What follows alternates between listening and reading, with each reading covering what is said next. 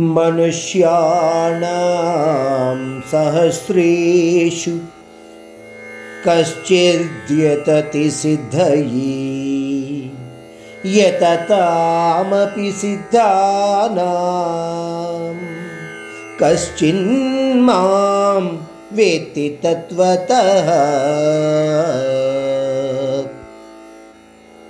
ఈ శ్లోకం ద్వారా పరమాత్ముడు మరొక్కసారి ఎన్నో వేల మందిలో ఏ కొద్ది మంది మాత్రమే మోక్షసిద్ధి కోసం ప్రయత్నిస్తున్నారు, వారిలో ఏ ఒక్కడు మాత్రమే నా తత్వజ్ఞానాన్ని మరియు నా స్వరూపాన్ని కూడా అర్థం చేసుకోగలుగుతున్నాడు అని ఈ శ్లోకం ద్వారా మనకి తెలియచేస్తున్నాడు.